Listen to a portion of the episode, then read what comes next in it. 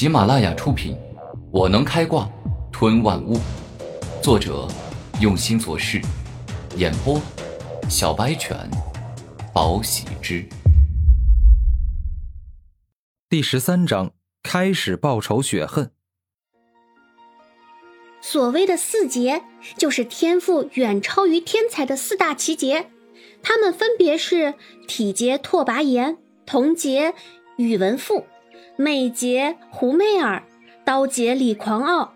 而三大妖孽就是比四大奇杰天赋更高的存在，他们分别是冰妖上官冰儿、剑妖王剑灵，以及最强的武妖周玄通。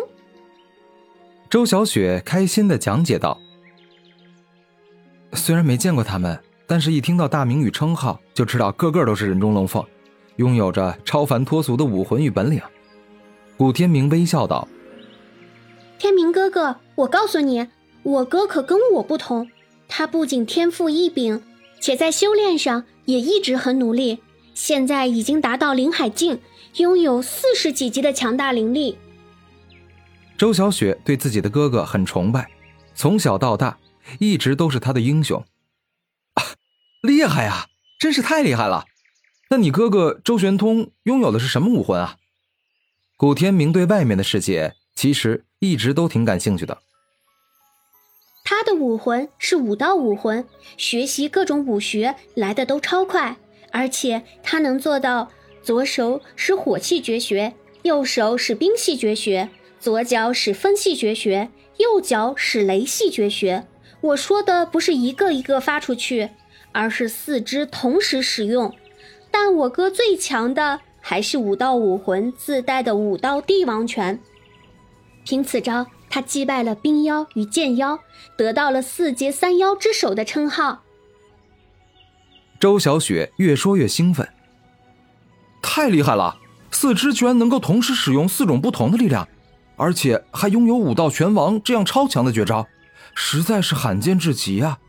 不过这冰妖与剑妖能跟你哥一样拥有妖孽之名，想必也很厉害吧？古天明很期待能够与四杰三妖见面，更是想要多了解他们一些。冰妖上官冰儿的武魂是极冻鸟，可以说是冰系武魂中的王者。听我哥说。他能直接制造出一头极冻鸟战斗，而且还拥有超级大招“终极冰封”，能将人血肉骨头都冰冻的。虽说这冰妖不如自家哥哥，但是周小雪可没有小看对方的意思。至于剑妖王剑灵，他所拥有的武魂是锋利武魂，拥有斩断一切的可怕力量。曾经，他遇到跟他同等级、以防御力强著称的玄龟兽，结果锋利武魂一发动，直接用手指将对方斩成了两半。他终极大招是以点破面，能将全部锋利凝聚于一点，爆发出洞穿万物的力量。周小雪没有忘记，哥哥在告诉他剑妖有多强大时的凝重与认真。剑妖王剑灵。绝对是一个可怕的对手。妖孽，真是无愧妖孽之名。他们三个人都是精英中的王啊！古天明对他们露出了尊敬与崇拜之色。虽然我哥是四阶三妖之首，但跟冰妖与剑妖比赛时也是险胜，所以三大妖孽也是齐名。周小雪说完这话后，看向古天明说道。天明哥哥，我的武魂是暴风武魂，你的武魂是什么？我的武魂。古天明没有想到对方会突然问起自己的武魂，顿时就不知道该怎么回答了，因为自己的武魂不能随便说出来，有些逆天啊！啊，我的武魂是兽王武魂，只要能够吃到灵兽的肉，便可以获取对方的招数。不过啊，我所掌握的是灵兽招数。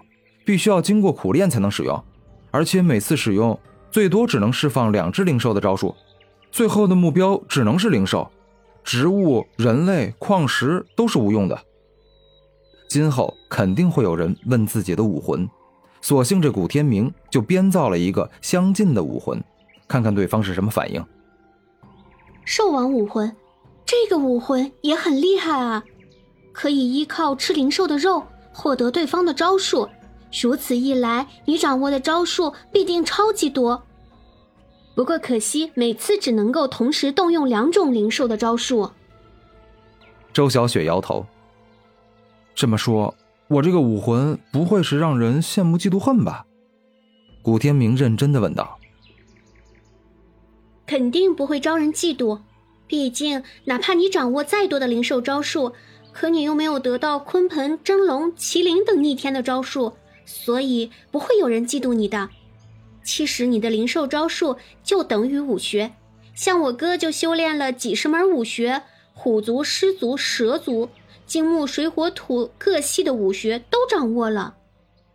周小雪微笑道：“哎呀，我自然不能跟你哥比，你哥拥有武道武魂，那是武道妖孽啊。”古天明微笑，心里啊大概有数了。呃，对了。你现在身体怎么样了？恢复的如何？古天明关心的问道。你放心，我已经没事了，而且我也是一个十八级的液化劲武者，还拥有暴风武魂。上次若不是被张英偷袭，他未必打得过我。